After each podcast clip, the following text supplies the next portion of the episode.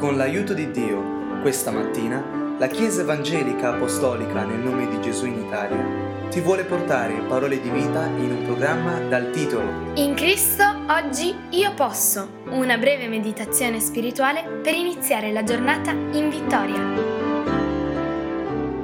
Cerchiamo insieme un momento di riflessione nella parola di Dio per avere luce sul nostro sentiero e lo facciamo col tema del mistero del credere in Atti capitolo 9 versetto 5, dove la scrittura racconta l'incontro con Saulo di Tarso, l'Apostolo Paolo, con il nostro Signore. Al versetto 5 dice, ed egli disse, chi sei Signore? E il Signore disse, io sono Gesù che tu perseguiti, ti è duro recalcitrare contro i pungoli. Attraverso il miracolo della redenzione, Saulo di Tarso è stato cambiato nell'Apostolo Paolo da un fariseo fiero e volenteroso, pieno di zelo nel perseguitare la Chiesa primitiva, in un umile e devoto servo del Signore Gesù Cristo. Ma il potere di cambiare tutta la storia gira attorno questa domanda. Chi sei tu, Signore?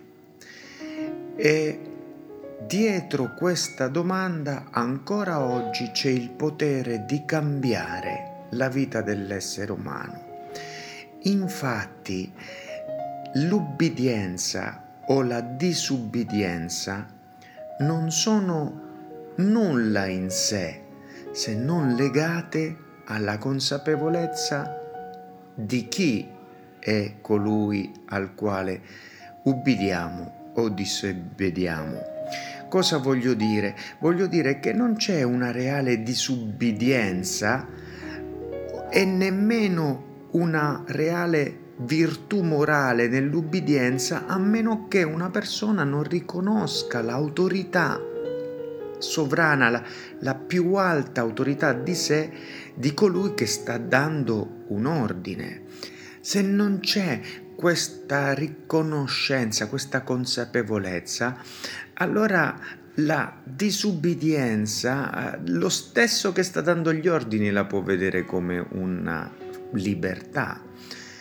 Se un ragazzo viene in chiesa o prega semplicemente per ubbidienza ai propri genitori o per ubbidienza a una tradizione, non per ubbidienza al riconoscere a colui al quale lui desidera ubbidire, e beh, allora la virtù morale che c'è dietro va ben poco.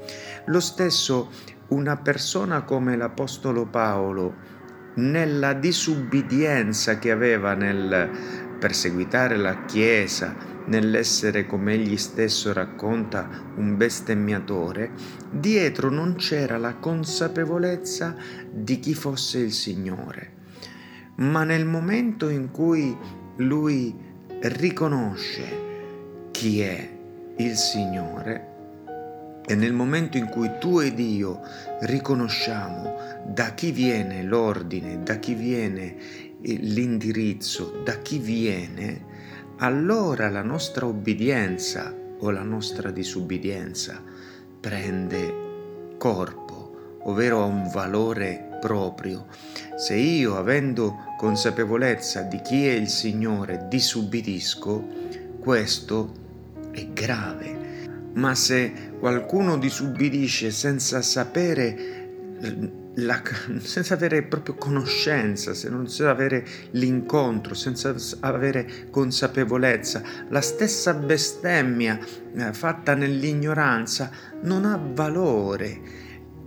Ma quando invece io ubbidisco perché ho capito che colui che parla è il Maestro, è il Signore, allora il mio negare me stesso per seguire lo spirito, negare la carne per seguire Dio, prende valore, prende vita. Molte persone iniziano a venire veramente a Dio una volta che smettono di essere religiosi nel senso di seguire le tradizioni e cominciano a lasciare che Gesù Cristo sia l'unico Maestro, Signore, Padrone del proprio cuore e non una religione, cioè non un metodo dell'uomo di andare a Dio, ma lasciano che Dio che è venuto all'uomo li possa governare. Al contrario, guai a me se io, pur vedendo Dio, pur avendo un incontro con Dio, non ubbidisco a Dio. Dice Isaia al capitolo 6, il versetto 5, io dissi, ahimè, sono perduto, perché sono un uomo dalle labbra impure e abito in mezzo a un popolo dalle labbra impure, eppure i miei occhi hanno visto il Re, l'Eterno degli eserciti cioè nel momento in cui noi abbiamo un incontro, una visione, lì ci rendiamo consapevoli di tutta la nostra umanità e di tutto il nostro peccato, la nostra carnalità. Ovviamente Dio, Gesù Cristo non insisterà mai, non ti spingerà mai, non ti costringerà mai ad ubbidire. Lo devi fare e lo devo fare dalla volontaria decisione del cuore. Ma se io non lo faccio, allora avrò firmato la sentenza di morte della mia anima perché avrò distrutto l'opportunità che il figlio di Dio eh, formi in me una nuova vita. Quando io eh, di fronte al Signore dico non ti ubbidirò, lui non è che insiste, ma quando io faccio questo, allora mi sto allontanando dalla potenza rigeneratrice della redenzione. A Dio, alla sua grazia, non, non fa differenza che grande abominazione tu o io sia, ma soltanto se io vado alla luce Giovanni capitolo 3, il versetto 19 e 21 lo dice così. Ora il giudizio è questo. La luce è venuta al mondo e gli uomini hanno amato le tenebre più che la luce perché le loro opere erano, erano malvagie. Infatti chiunque fa cose malvagie odia la luce e non viene alla luce affinché le sue opere non siano riprovate, ma chi pratica la verità viene alla luce affinché le sue opere siano manifestate perché sono fatte in Dio. Dunque, se tu come me ami la verità, vieni alla luce, dobbiamo manifestare e vivere nella luce. Ogni cosa che lasciamo nell'occulto, per quanto innocente, stiamo lasciando lo spazio alle tenebre, perché è nell'occulto che le tenebre con il loro potere eh, di male e quindi con il, la loro influenza eh, di malattia su, nella nostra mente avranno uno spazio per operare. Ma se noi invece manifestiamo in ogni caso le nostre opere, il nostro pensiero e veniamo alla luce, lasciamo che la luce la, possa sanificare la nostra vita e dunque questo è il mistero del credere, il poter lasciare che il nostro cuore si diriga al Signore, segua il Signore e possa vivere nel Signore, servendo il Signore, nella libertà che Lui ci ha dato, sinceramente, onestamente, scegliendo il bene e non le proposte del male. Che Dio benedica la tua e la mia vita nel nome di Gesù.